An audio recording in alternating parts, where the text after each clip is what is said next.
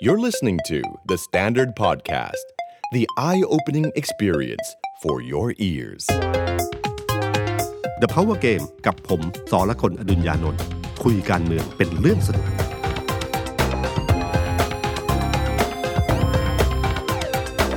สวัสดีครับ ผมสอละคนอดุญญานนท์ สวัสดีครับ ผมออฟพลวัตสงสกุลฟีเจอร์เอดิเตอร์เดอะสแตนดาร์ดสวัสดีพี่ตุ้ม สวัสดีคุณผู้ฟังครับ มันช่วงสัปดาห์จะถึงวันเลือกตั้งนะครับพี่ตุ้ ม มันผ่านพ้นวันเลือกตั้งล่วงหน้าไปแล้วด้วย ครับ แล้วปัญหาเละเทะเลย ใช่ บ้านผมเนี่ยปัญหาเหมือนกันนะฮะนนทบุรี เขียนซองผิด โอ้ ตกใจแล้ว ไปเลือกตั้งเอาวเวรกรรม โอ้โห เช็คกันวุ่นเลยฮะ อืม ตอนเลือกตั้งเสร็จก็ต้องมานั่งเช็คด้วยว่าเขาเขียนซองเราถูกเปล่า ครับ กลัวหย่อนไปแล้วคะแนนมันไม่ถึง โอ้เป็นภาพของการวันที่เลือกตั้งล่วงหน้าเนี่ย ผมเป็นคือผมว่าศรัทธาที่มีต่อกกต ครับ โดยรวมอะก็น้อยแล้วนะ อืม แต่ภาพที่เห็นในวันที่เลือกตั้งล่วงหน้า ชัดเจนที่สุดเลย ครับ เรานึกถึงว่าโอ้ยนี่ใช้งบงบเกือบหกหมื่นหกพัน 6,000 ล้านบาทเชียวเหรอ ไปดู ใน งากานต่า รง ประเทศด้วยนะฮะ ครับไปดูงานต่างประเท ศ เราเห็นภาพของเข่ง ภาพเห็นของถุงใส่เอกคือมันไม่ไม่มืออาชีพเลย ครับ คือบางอย่างอุปกรณ์พวกนี้ผมว่าราคาไม่ค่อยแพงอะ อื นะ ม แต่เป็นอุปกรณ์สำคัญที่สุดอันหนึ่งที่ทำให้คนรู้สึกว่ามันปลอดภัย ครับ มันหมายถึงว่ามันยุติธรรม ครับ มันอะไรต่างๆ มากมายเนี่ยนะ อืม แต่ภาพที่เกิดขึ้นเนี่ยมันทำให้คนหวั่นเกรงว่าการเลือกตั้งในช่วงของเออวันที่ 14 เนี่ยภาพที่ออกมาจะเป็นยังไงบ้างนะครับ เขาบอกเขาจะไม่ทำอีกแล้วฮะ คือคืออันนี้จริงๆนะถ้าจะบ่นกกตนี่บ่นเยอะได้เยอะเลยนะครับ เพ ครั ราะ บ ว่าเราเห็นแล้วว่าการเลือกตั้งเขาไม่ได้เขาไม่ได้เพิ่งผ่านไม่ผ่านการเลือกตั้งเขาผ่านการเลือกตั้งปี 62 มาแล้วนะครับ ระบบมันควรจะดีกว่านี้ อืม นะครับ ทุกอย่างน่าจะดีกว่านี้ งบก็มีเยอะ มีการเตรียมพร้อมมีการเวลา เราเห็นเลยนะครับว่ากระบวนการที่พกกตเนี่ยเอ่อเอาความสบายส่วนตัว คือทำให้ทุกอย่างเนี่ยมันซับซ้อนและยุ่งยาก ครับ ให้เขาทำงานง่าย โดยที่ไม่สนใจว่าประชาชนจะสับสนหรือเปล่า อืม มันนำพาไปสู่การสับสนของเจ้าหน้าที่กกตที่กรอกนู่นกรอกผิดตัวเลข อืม ไม่รู้ว่าจะต้องหย่อนไปซองไหนต้อง ครับ เขียนตัวเลขอะไร ปรากฏว่านี่คือเราก็สงสัยว่าเฮ้ยเรามีการอบรมมันเรื่องนี้หรือเปล่านะครับ เพราะความเพราะเหตุผลอันหนึงคือมันซับซ้อนเกินไป ครับ คือให้คือคือกะว่ากะว่าจะจะจะทำจะให้เกิดความสับสนเนี่ยพอเกิดความสับสนปั๊บเนี่ยปรปรากฏว่าเจ้าหน้าที่กกตสับสนเอง คราวนี้ก็คือโอเค ผ่านไป อ่ะ นะครับ แต่ที่เห็นชัดเจนก็คือว่าการเลือกเลือกตั้งล่วงหน้าครั้งเอ่อเมื่อวันอาทิตย์ที่ผ่านมา ครั เนี่ยนะครับ วันที่เจ็ดครับ เป็นการเลือกตั้งล่วงหน้าที่เราเห็นว่าคนกระหาย โอ้โห ที่จะไปใช้สิทธิ์มาก ของบ้านออฟเนี่ยฮะนนทบุรีสารากลางจังหวัดนนทบุรี ครับ รถติดเป็นชั่วโมงอะฮะ อืม คือคนไม่ได้เป็นห้างที่ว่าจะเดินต่อด้วยนะฮะ ครับ คือสารากลางเฉยๆเนี่ย อืม เลือกตั้งเสร็จก็ต้องออกเนี่ย ครับ คนติดเป็นชั่วโมง ก็ รอเข้าไปเลือกตั้ง ถ้าย้อนเวลาไปดูเมื่อวันอาทิตย์ที่ผ่านมานะครับเราอย่านึกนะเออลองลองนึกดูนะครับ ว่าอากาศมันร้อนมาก โอ้โหร้อนสุด วันนั้นร้อนแบบจนเป็นลมมัน ครับ ไม่รู้กี่คนเออเราไปใช้สิทธิ์เลือกตั้งเนี่ย มันไม่คือถ้าไม่ไปใช้สิทธิ์เนี่ย มันก็ไม่ได้ผิดมันก็ผิดกฎหมายที่ไม่เสียสิทธิ์อะไรบางอย่าง ๆครับ แต่มันไม่ได้โดนลงโทษด้วยแบบแบบเหมือนกับติดคุก อืม ต้องโดนค่าปรับอะไรต่างๆเนี่ยนะครับ คนกรุงส่วนใหญ่ที่ต้องการความสุขสบายเป็นส่วนใหญ่นะฮะเจออากาศร้อนแบบนั้น เจอรถติดบางคนบางคนเจอรถติดเกือบสองชั่วโมง ไปต่อคิวยาวเหยียด บางไปพื้นที่ที่ไม่อยู่ในห้างเนี่ย ก็ไม่ใช่อยู่ในห้องแอร์ต้องบางคนเนี่ยเต็นท์ไม่พอต้องตากเนี่ยคุณคิดดูว่าเขาพยายามเพื่อไปใช้สิทธิ์อะ ครับ ไอ้เนี่ยน่ากลัวนะครับ ครับ มันแสดงเห็นว่าคนเนี่ยกระหายมาก ครับ ที่อยากจะไปสิใช้สิทธิ์ครั้งนี้ ครับ การเลือกตั้งครั้งเนี้ยแปลว่ามันมีความหมายในใจเขาสูงมาก อืม เขาถึงยอมอดทนขนาดนั้นไป แสดงว่าเขารักมาก อยากให้อยู่ต่อ มันอยู่ที่การตีความว่า ครับ คุณคิดว่าเขาตีความว่าเขาอยากให้ลุงลงอยู่ต่อหรือเปล่า ครับ เขารักมากอย่าง ครั ที่ บ ออพูด หรือเขาต้องการความเปลี่ยนแปลง อืม นะฮะไอ้สิ่งนี้แหละครับที่ผมว่ามันจะสะท้อนให้เห็นถึงการเลือกตั้งในวันอาทิตย์นี้นะฮะถ้าดูจากของเมื่ออาทิตย์ที่ผ่านมาตอนเลือกตั้งลูกหน้า แสดงว่าอาทิตย์นี้เนี่ยมีโอกาสมาก ๆ ที่จะมีคนมาใช้สิทธิ์สูงมาก อืม ถ้าไม่เกิดพายุและฝนตก ครับ คือมันมันไม่เหมือนอาทิตย์ที่แล้วอาทิตย์ที่แล้วมันคือร้อนมาก ร้อน อาทิตย์เนี้ยมีโอกาส มี ที่จะฝนตก เห็นพยากรณ์อากาศบอกน่าจะมีฝน ครับ ครับแต่ว่าช่วงใกล้ๆวันเลือกตั้ง ผมว่าต้องถามพี่ตุ้มเรียง ครับ ทีละพักผมคัดมาสักสี่พักใหญ่ ๆ แล้วกันสำหรับไพ่ตายสุดท้ายถ้าเป็นมวยเนี่ยถ้ามวยไทยมีห้ายก ผมว่าตอนเนี้ยยกห้าน่ะ ืม ระคังยกห้าดังแล้ว ครับ ผมถามเริ่มจากพักของพลเอกประยุทธ์ก่อนแล้วกันครับพี่ตุ้ม อืม รวมไทยสร้างชาติ โอ้โห ช่วงโค้งสุดท้ายมา เริ่มยกห้ามา เซเลยฮะ ข่าวมันไม่ค่อยดีสะพานพระรามแปดก็กระแส เออ วิพากษ์วิจารณ์เยอะ ครับ แถมโดนผู้สมัครสสเขต เท เทอีก ครับ บอกพักไม่ให้ตังค์ อืม โอ้โหวุ่นวายไปหมด อันที่หนึ่งนะครับผมว่าเรื่องเรื่องแรกก็คือว่าพรรครวมไทยสร้างชาติใช้กลยุทธ์อย่างที่เราคาดหมาย ทุกคนคาดหมายกันอยู่คือ ครับ โค้งสุดท้ายเนี่ยพยายามยืนอยู่ขวาสุด แล้วสร้างกระแสอะไรบางอย่างทำให้คนรู้สึกว่าไม่เกลียดกลัวเอ่ออีกฝั่งหนึ่ง แล้วทั้งหมดที่เคยเลือกพรรคอื่นเนี่ยให้เททั้งหมดมาที่รวมไทยสร้างชาตินะฮะเหมือนกับไม่เลือกเราเขามาแน่ ครับ นะครับเขาก็เลยออกคลิปคลิปหนึ่งขึ้น ค มา รับ คลิปนั้นเป็นคลิปที่ได้รับเสียงวิพากษ์วิจารณ์สูงมากนะครับ ถล่มทลายแลนด์สไลด์เลยฮะสำหรับเสียงวิพากษ์วิจารณ์นะ นะค ค รั รั บบ แต่เสียงวิพากษ์วิจารณ์นั้นต้องยอมรับว่ามาจากกลุ่มคนที่ไม่ชอบลุงอยู่แล้วใช่ไหมครับ ใช่ครับ แต่ผมไม่รู้ว่าสำหรับกลุ่มที่ชอบลุงเนี่ย เห็นคลิปนั้นแล้วรู้สึกว่าปลุกเร้าความรู้สึกขึ้นมาหรือเปล่าว่า ครับ ถ้าเปลี่ยนแปลงไปแบบนั้นเนี่ยตามภาพในคลิปที่ออกมาเนี่ย อืม มันอันตรายแล้วมันเป็นเรื่องที่ไม่น่าเกิดขึ้น ครับ เขาจะมีความไม่พอใจเรื่องนี้สูงมาก อืม แต่ขณะเดียวกันน่าสังเกตว่าคลิปนั้นเนี่ยการโจมตีไม่ได้พุ่งเป้าไปที่คุณทักษิณหรือพักเพื่อไทย ครับ ซึ่งเดิมทีเป็นคู่ปรับโดยตรง ครับ นะครับ และเป็นพักที่มีความเชื่อกันอยู่ว่า มีโอกาสที่จะชนะการเลือกตั้ง จะแลนด์สไลด์หรือไม่แลนด์สไลด์ก็ไม่รู้อะแต่เป็นที่หนึ่ง ครับ สูงมากนะครับ แต่คลิปนี้กลับโจมตีไปที่พักก้าวไกล ถูกต้องฮะ โดยตรง แล้วก็นโยบายเขาเรียงมาเป็นตับผมถามทางแกนนำพักก็ด้วยว่าโจมตีก้าวไกลหรือเปล่าเขาบอก อื ว่าม ไม่ใช่ใครร้อนตัวก็รับไป แต่ ว่าแต่ว่ามันมันชัดเจนมาก ครับ ๆว่าแต่ละดอกที่อยู่ในคลิปเนี่ยมันคือนโยบายของพรรคก้าวไกลตั้งแต่ข้าราชการเกษียณ ครับ นั่งขอทาน ที่โดนว่าช้างป่วยใช่ไหม ใช่ ที่ที่เขาหยิบประเด็นเนี้ยมาตั้งตั้งแต่วันแรกเลย ครับ ที่มีกับคุณพิธาไปอภิปรายเรื่องนี้ขึ้นมา ครับ ซึ่งก็พยายามแก้ตัวบอกเอ่อทางนั้นก็พยายามแก้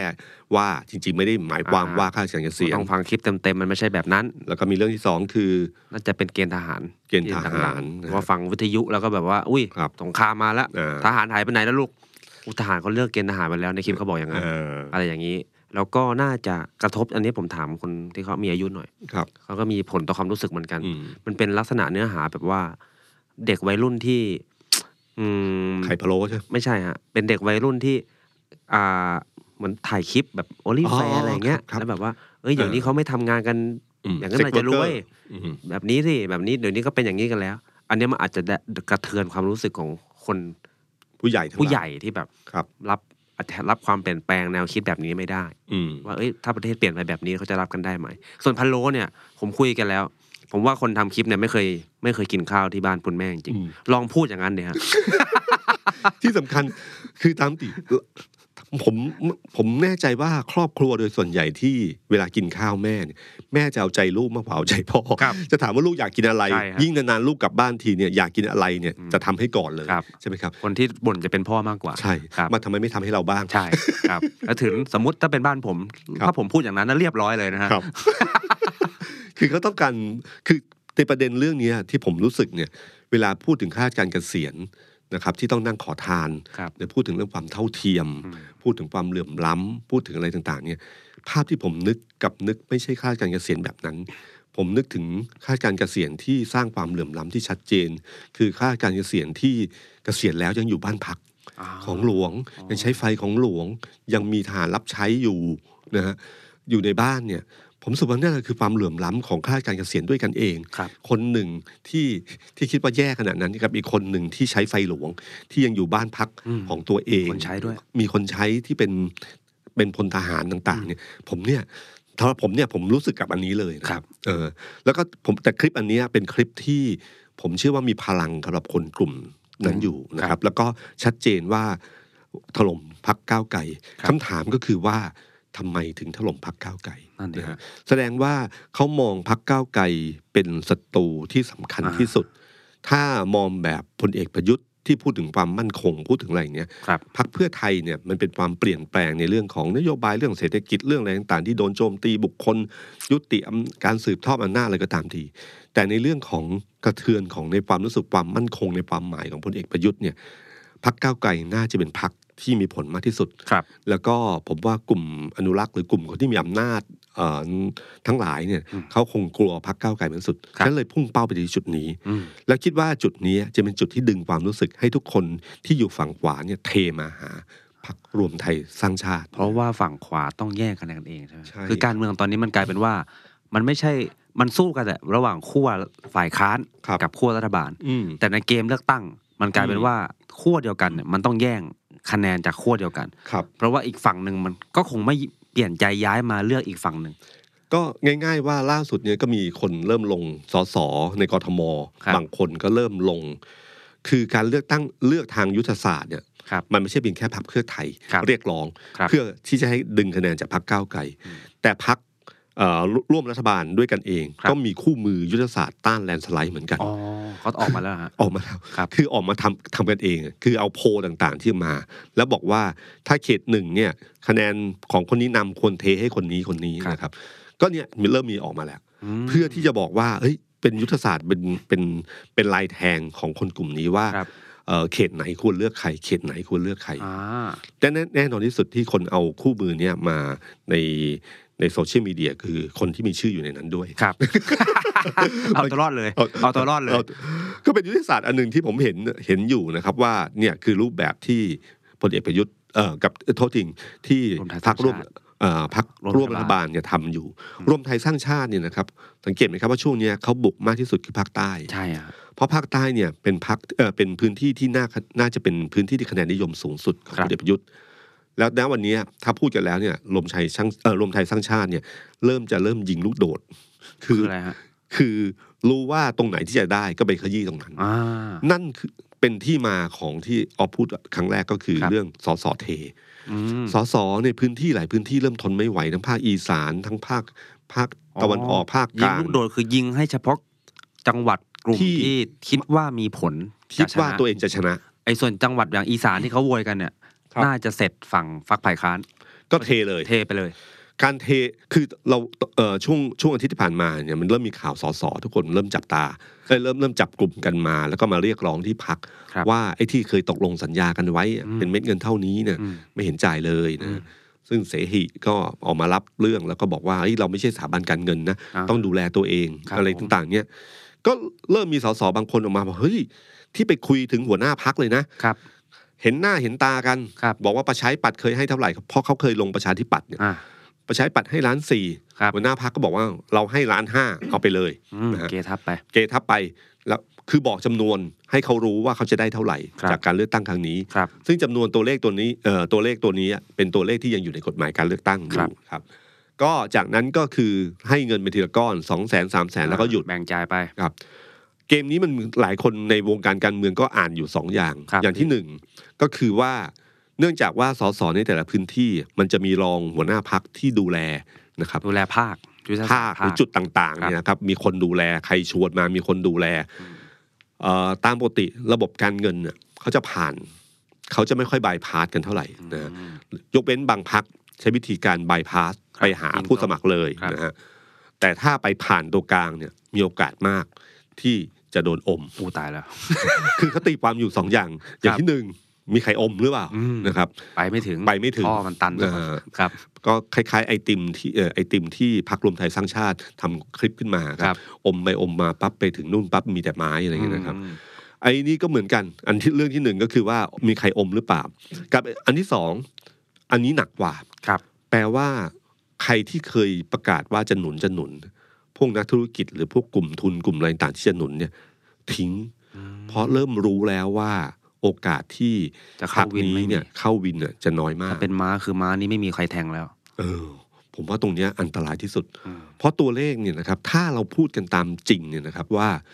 ตัวเลขคือถ้าเราดูเครดิตของพลเอกประยุทธ์ที่เป็นนายกรัฐมนตรีมา8ปดเก้าปี เก้าปี นะครับ แล้วครับผม แล้วก็มีเครือข่ายหลายคนหลายกลุ่มมาก ครับ กลุ่มธุรกิจใหญ่ๆอะไรต่างๆเนี่ยนะครับ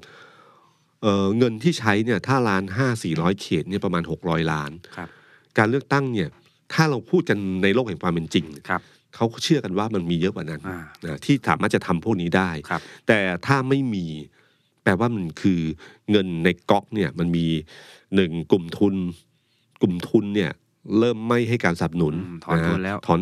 ถอยแล้วหนีแล้วไม่เอาแล้ว ครับ หรือให้ไปส่วนหนึ่งไม่ที่สัญญาไว้ว่าจะมีก๊อกสองก๊อกสามไม่มี ครับ การที่สองก็คือว่า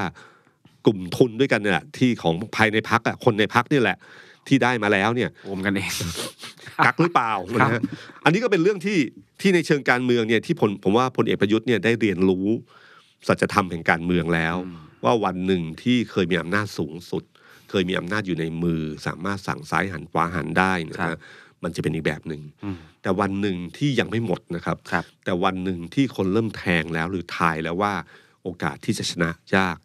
สิ่งที่เขาได้รับก็คือสิ่งนี้ที่เกิดขึ้นนะภาพพลเอกประยุทธ์ที่ยังมีความฮึกเหิมอยู่บ้างเนี่ย แต่ถ้าดูดีๆนะครับ เวลาสัมภาษณ์เดี่ยวๆเมื่อไหร่เนี่ยนะค ครั รับ บ ถ้ามีใครสัมภาษณ์จะเห็นความรู้สึกเอ่อท้อถอยอยู่ ครั ใน บ ใจ รู้สึกยอมรับความจริงได้พอระดับหนึ่งว่ามีโอกาสเหมือนกันที่เขาจะพ่ายแพ้จากการเลือกตั้งครั้งนี้ คือรวมไทยสร้างชาติจะเอาพล็อตเป็นกราฟเลยครับพี่ตุ้ม ครับ จะเริ่มต้น จริง ๆ ว่าเริ่มต้นก็ไม่ค่อยดี อืม ถูกปรามาส อืม โอ้ยต่ำกว่า 25 เอาให้ 25 ให้รอดก่อน ไม่ค่อยชัดเจนสอ ครั ส บ อก็ดาวเลิกก็น้อย พอทำไปทำมาเริ่มกลางๆ เอ้ยเริ่มแซงนะฮะ อืม คะแนนนิยมโพลเริ่มมา ครับ กระแสภาคใต้เริ่มมี กลายเป็นว่า 25 ไม่คุยแล้วจะเริ่มไปคุยว่าจะชนะพลังประชารัฐ อืม กราฟมันเริ่มไป พอมายกห้าโค้งสุดท้ายล่วงอีก แล้วปัจจุบัน คือล่าสุดที่พลเอกประยุทธ์ให้สัมภาษณ์คุณกิติบนรถนะครับ ครับ นะครับ นั่งรถไปก็คำถามอันหนึ่งว่าจะได้เท่าไหร่ ครับ หวังว่าเท่าไหร่ ที่คำพูดหนึ่งคือร้อยขึ้นร้อยอะไรเงี้ยแต่เสียงเรารู้เลยครับ อืม เสียงความมั่นใจกับไม่มั่นใจเราจะรู้ว่าเป็นยังไงนะครับผมว่าพลเอกประยุทธ์ก็คงประเมินแล้วล่ะครับ ว่าประมาณไหนนะครับ อืม แล้วก็ไอ้จุดนี้แหละครับที่เป็นเป็นจุดที่ผมว่าช่วงโค้งสุดท้ายเนี่ยยิ่งมีข่าวเรื่องกระแสเทเทเทเทเนี่ย มันยิ่งทำให้ภาพลักษณ์ของพรรคเนี่ยแล้วก็พลเอกประยุทธ์เนี่ยลดลงเรื่อยๆนะฮะคะแนนนิยมที่พลเอกประยุทธ์เนี่ยจะเอ่อเรียกว่าคะแนนนิยมของพลเอกประยุทธ์ที่มันมีส่วนตัวที่ถือว่าสูงสุดในกลุ่มฝั่งนี้เนี่ยครับ ครับ ก็ไม่แน่ใจว่าจะสามารถกลายเป็นขวาสุดที่คนจะเลือกหรือเปล่า อืม เพราะถ้าดูแนวโน้มอย่างนี้เนี่ยความสดเนี่ยมันเหมือนกับลดน้อยลง ครับ นะผมก็ไม่รู้ว่าระหว่างพักรวมไทยสร้างชาติ หรือประชาธิปัตย์หรือพลังประชารัฐจะเป็นขวาสุดที่คนกลุ่มใหญ่จะเทเลือกให้ครับ ประตูพลเอกประยุทธ์ยังเปิดอยู่ไหมครับ ในการกลับมาเป็นนายกต่อ เอมตอนนี้ตัวเลข 25 25เนี่ยเริ่มกลับมาพูดกันอีกครั้งหนึ่งว่าเอ๊ะมีโอกาสจะถึงหรือเปล่านะ ครับ แม้ว่าในใจลึกๆของส่วนส่วนตัวผมนะ ครับ ผมก็ยังเชื่อว่าบารมีของพลเอกประยุทธ์เนี่ยน่าจะมีทำให้ปาร์ติลิสเนี่ยเขาได้เยอะพอสมควรนะฮะแล้วก็ มีภาคใต้เติม ภาคใต้ มา น่าจะได้เป็นกอบเป็นกำอยู่บ้างนะค ครั รับ บ แล้วก็ส่วนในของชนบุรีก็ไม่แน่ใจว่าสุชาติชมกลิ่นหรือในพื้นที่หลาย ๆ จุดที่ที่มีความเอ่อมีกลุ่มกึ่งกึ่งๆบ้านใหญ่นะครับ ครับ ว่าจะมีผลหรือเปล่าหรือแม้แต่ในกทมเองก็อย่าประมาทว่า อ๋อ พลเอกประยุทธ์อาจจะมาก็ได้ ถ้าทั้งหมดแลนด์สไลด์ คือหมายถึงว่ากลุ่มของฝั่งเนี้ยไปอยู่ที่พลเอกประยุทธ์ก็มีโอกาสที่กทมเขาก็จะมีสิทธิ์ได้อยู่เหมือนกัน ครับ ครับ ไปอีกไปไปอีกลุงบ้างฮะ ครับ ลุงป้อมฮะพลัง ง ประชารัฐ ครับ เป็นยังไงพี่ตุ้ม ลุงป้อมผมว่าลุงป้อมตอนนี้เริ่มรีแลกซ์แล้วฮะเริ่มยอมรับความจริง แล้ว เขา วันนี้แหละไม่ได้สบายใจว่าแบบว่าชนะหรือยังไงอะ เขาเขาอย่าลืมนะครับว่าลุงป้อมเนี่ยเอ่อเดิมพันครั้งเนี้ยเขาต่ำกว่าพลเอกประยุทธ์เยอะ คือเขาเป็นอยู่ในจุดที่สบาย ครับ ๆเขาไม่น่าจะถูกการไล่ล่าอะไรเท่าไหร่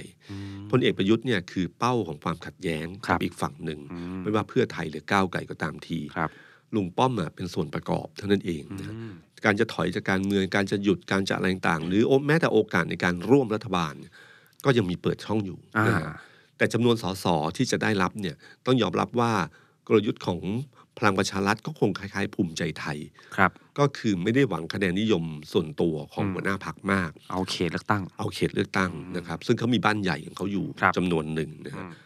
แต่ที่ที่น่ากลัวก็คือที่กระแสเรื่องการยิงลูกโดดนะคือ ครั คือบ คือเริ่มทิ้งพักละ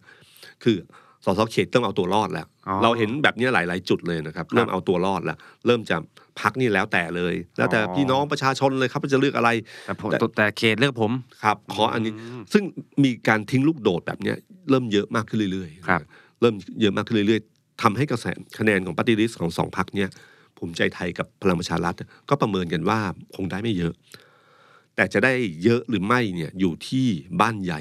ยังทำงาน หมายถึงว่าพลังพลานุภาพของบ้านใหญ่แต่ละจุดเนี่ยยังได้สอดสอเป็นกอบเป็นกำอยู่ ครับ หรือเปล่าครับ ผมฟังพลเอกประวิตยสัมภาษณ์พี่วุฒิ อืม ก็เห็นสัญญาณอะไรบางอย่าง อืม ถ้าฟังจากพี่ตุ้มเล่าประกอบกัน เช่น พี่วุฒิถามว่า เอ้ยเกษียณถ้าเกิดว่า การเลือกตั้งครั้งนี้แบบว่าไม่ได้ไปต่อเงี้ย ครับ จะยังไงแกบอก เอ้า ก็เกษียณไปเที่ยว เออ ก็ถามไปเที่ยวไหนไปเที่ยวไหนนะพี่จะประเทศอะไรนะ เซอร์เบียใช่ไหม เซอร์เบีย ออ ไปเที่ยวเซอร์เบียถามถ้าทำไมถึงไปเซอร์เบีย ทะเลสวย ครับ แต่มีคนบอกว่าเซอร์เบีย ไม่มีทะเล ผมก็ไม่รู้มีหรือเปล่านะฮะ ครับครับ ก็มีคนมีคนบอกประมาณนั้นอยู่ ครับ ซึ่งซึ่งผมว่าวันที่เอ่อวันที่พูดพูดว่าถึงถึงการรีทายหรืออะไรต่างๆเนี่ยนะครับผมว่าพลเอกประพลเอกประวิตยก็ตอนที่ผมไปสัมภาษณ์ครั้งหนึ่งก็พูดเหมือนกันว่า เหมือนกับว่าครั้งเนี้ยก็เหมือนทำเพื่อลูกน้องทั้งหลายอืมที่รักษาเอาไว้ ครั ที่ บ เขาอยู่กับเราอยู่ แล้วก็ประคองไป ครับ แล้วพาให้ถึงฝั่ง อืม ซึ่งถึงฝั่งความความหวังของพลเอกประวิตยเนี่ยสูงสุดคือหวังผลในเรื่องของการที่เป็นตัวกลางแล้วอาศัยเสียงสวที่มีอยู่ทำให้เป็นตัวเองมีโอกาสได้เป็นนายก ซึ่งสมการนี้เริ่มหายไปแล้วนะครั เอาล่ะฮะ ก็เหลืออยู่อันที่สองอยู่อันเดียวก็คือเรื่องของการได้เข้าร่วมรัฐบาล ครับ เท่านั้นเองเอ่อซึ่งเกมเนี้ยเป็นเกมอีกเกมหนึ่งที่ต้องมาตีความกันต่อว่าเกมนี้มีโอกาสเป็นไปได้มากน้อยแค่ไหน ซึ่งแต่ก่อนเนี่ยสังเกตว่าพลเอกประวิตยเนี่ยจะมีโอกาสตรงนี้มาก เพราะว่าเพื่อไทยเนี่ยเหมือนกับใช้ตัวเนี้ยเป็นตัวหนึ่งที่สร้างอำนาจต่อรองให้กับตัวเอง ครับ นะฮะแต่พอหลังจากเกมเริ่มบีบบีบบีบมา จนทำให้เพื่อไทยต้องประกาศว่าไม่เอาสองลุงเหมือนกันเนี่ยนะครับ อืม ทำให้พลังประชารัฐเนี่ยขาดเสน่ห์ในเรื่องนี้ไปเยอะ อืม ถ้าสสในพื้นที่จะไปหาเสียง แล้วบอกว่ายังไงก็ได้ร่วมรัฐบาล ครับ แต่เจอการปิดประตูของพรรคก้าวไกลและพรรค เพื่อไท เอ่อย เพื่อไทยนะครับคนหนึ่งปิดประตูอย่างตั้งใจ อีกคนหนึ่งปิดประตูด้วยความจำใจ ครับผม นะจำเป็นนะครับโดนก ปิดไว้ น แต่อาจจะยังไม่ได้ล็อก ยังไม่ได้ทีเดียว แต่เพียงว่าทำให้การหาเสียงว่าเรามีสิทธิ์เป็นรัฐบาลเนี่ยมันต่ำลงต่ำลง อืม ในพื้นที่เขตนะครับ ฉะนั้นเอ่อผมว่าพลังประชารัฐก็คงสู้ตามเกมของเขานะครับ แล้วก็เขาก็ อืม เขาน่าจะยอมรับความจริงได้มากกว่าพลเอกประยุทธ์นะครับ อืมแลนดิ้งได้ แลนดิ้ง ไม่เจ็บมาก ไม่เจ็บมาก อ๋อ นะครับ แล้วก็ส่วนพักฝ่ายค้านอีกสองพักภูมิใจไทย ภูมิใจไทยเนี่ย ไม่นึกไม่ถึงนะว่าก่อนการเลือกตั้งเนี่ยเขาสดมากนะ โอ้โห ผมจำได้ว่าก่อนเลือกตั้งเปิดตัวอดีตสสเขาเรียกว่าสมัครใจกันลาออกเพื่อไปเปิดตัวในวันที่รีโนเวทพัก ครับ แล้วก็ถือประกาศสักดาว่านี่คืออดีตสส อืม มาสังกัดพักยิ่งใหญ่มาก ครับ แล้วก็ถูกคาดหมายว่านี่จะเป็นพักอันดับหนึ่งของพักร่วมรัฐบาล คือแซงพลังประชารัฐแซงรวมไทยสร้างชาติ ครับ คุณอนุทินถึงกับขั้นประกาศว่าพร้อมเป็นนายก อืม คุณเนวินก็บอกว่าน่าจะทะลุร้อย อืม แต่ทำไปทำมา เปรี้ยไปเลย โอ้โห กระแสกัญชาเนี่ย เจอกระแสกัญชาแล้วโหมด้วยคุณชูวิทย์นะ โอ้โห มีคนบอกว่าความผิดพลาดถ้าย้อนอดีตกลับไปได้เนี่ย ความผิดพลาดใหญ่ที่สุด ถ้าย้อนไปแก้ไขได้เนย ครับ ก็คือการไปมีปัญหากับคุณคีรีการจนาภาส ครับ BTS อืม นะฮะคุณคีรีถือหุ้นใหญ่ในสื่อด้วย ครับ ในขณะเดียวกันเนี่ยเขาเป็นคนที่สู้ไม่ใช่คนที่แบบพอโดนกลุ่มการเมือง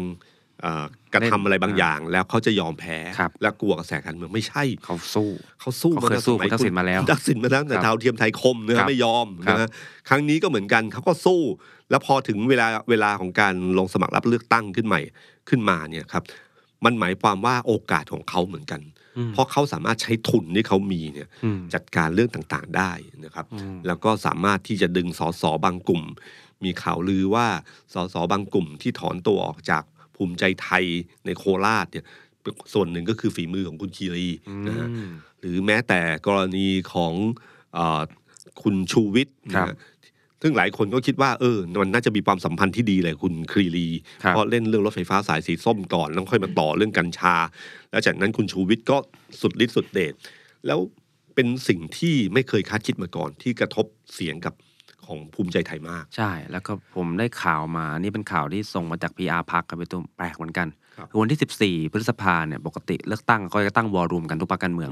ก็ประกาศชัยชนะ ประกาศความพ่ายแพ้ ประกาศจุดยืน ประเมินเสียงที่ได้มาดีแค่ไหน